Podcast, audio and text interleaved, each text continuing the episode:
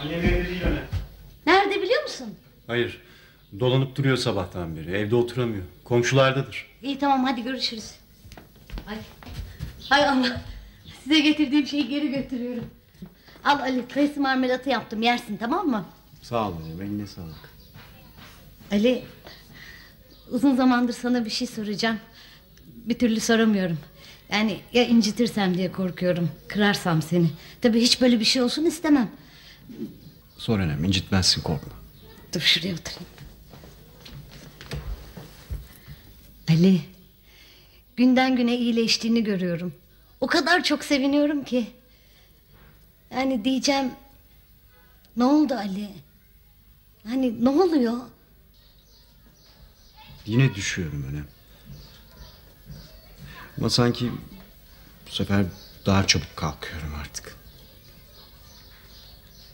Peki sen? Yani aslında aklım başımda benim. Emin ol. Yalnız Ali bir şeyler oluyor kafama ne zamandır. Yani mesela bir şey niyet ediyorum. Yani diyelim bir şey yapacağım. Ya olmazsa diyor içimden bir ses. Ya yapamazsan? Sonra akşama kadar bu böyle devam ediyor. Ya gelmezse, ya yetişemezsem, ya delirirsem. Ben yorgunluktan ölünceye kadar her şey ya diye başlıyor. yani böyle bir şey işte. Ali, bıktım artık. Bıktım korkmaktan.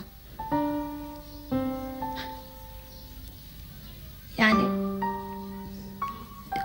diyeceğim o ki bana söyleyeceklerin varsa hani biraz olsun toparlayabilmek için hani biraz olsun korkularından uzak durmak için Önem. Güzel kardeşim benim.